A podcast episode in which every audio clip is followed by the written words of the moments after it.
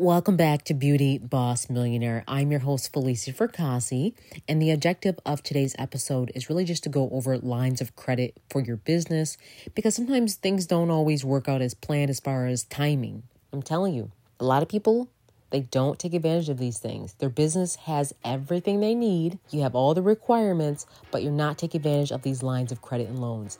And I'm to get a little bit more to this next and a little bit more in depth and detail. Welcome back to the Beauty Boss Millionaire podcast with daily on the go episodes packed with testimonies and business tips to help you create financial freedom through entrepreneurship.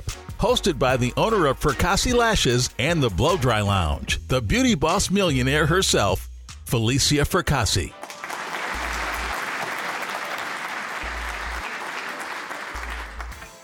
Now, to obtain a small business line of credit, a lot of people ask, How do I obtain it? Well, that depends on the lender. Many banks will require a business to have been under current ownership for some fixed amount of time. It could be, you know, two years or three years or more.